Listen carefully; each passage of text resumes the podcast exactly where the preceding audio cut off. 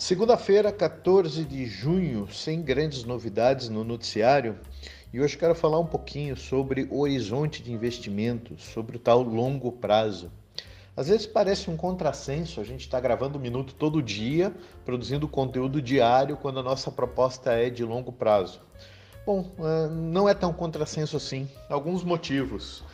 É, muita gente tem medo, então é, esse conteúdo ele uh, busca ajudar as pessoas que estão com medo de dar o seu primeiro passo e fazer o seu investimento em Bitcoin e criptomoedas.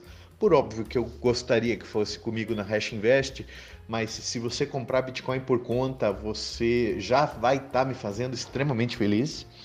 E o investimento em Bitcoin e criptomoedas não é exatamente um piloto automático. É evidente que ao longo da sua jornada você vai precisar fazer ajustes na sua carteira para mais ou para menos.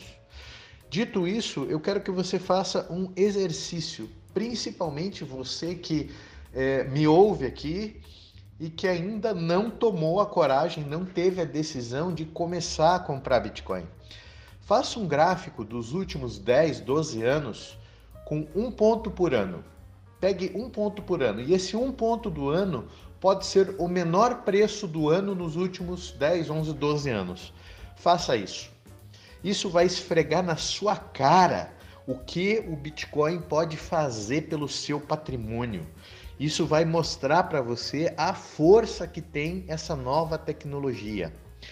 Então, é, eu quero, estou repetindo isso porque a volatilidade de preço no curto prazo ela é uma distração ela vai te deixar eufórico, ela vai te deixar deprimido.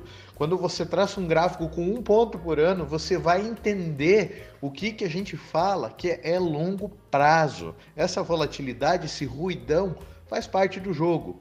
Num mundo com a inflação maior do que o juro que o banco paga, o Bitcoin é uma consequência inevitável.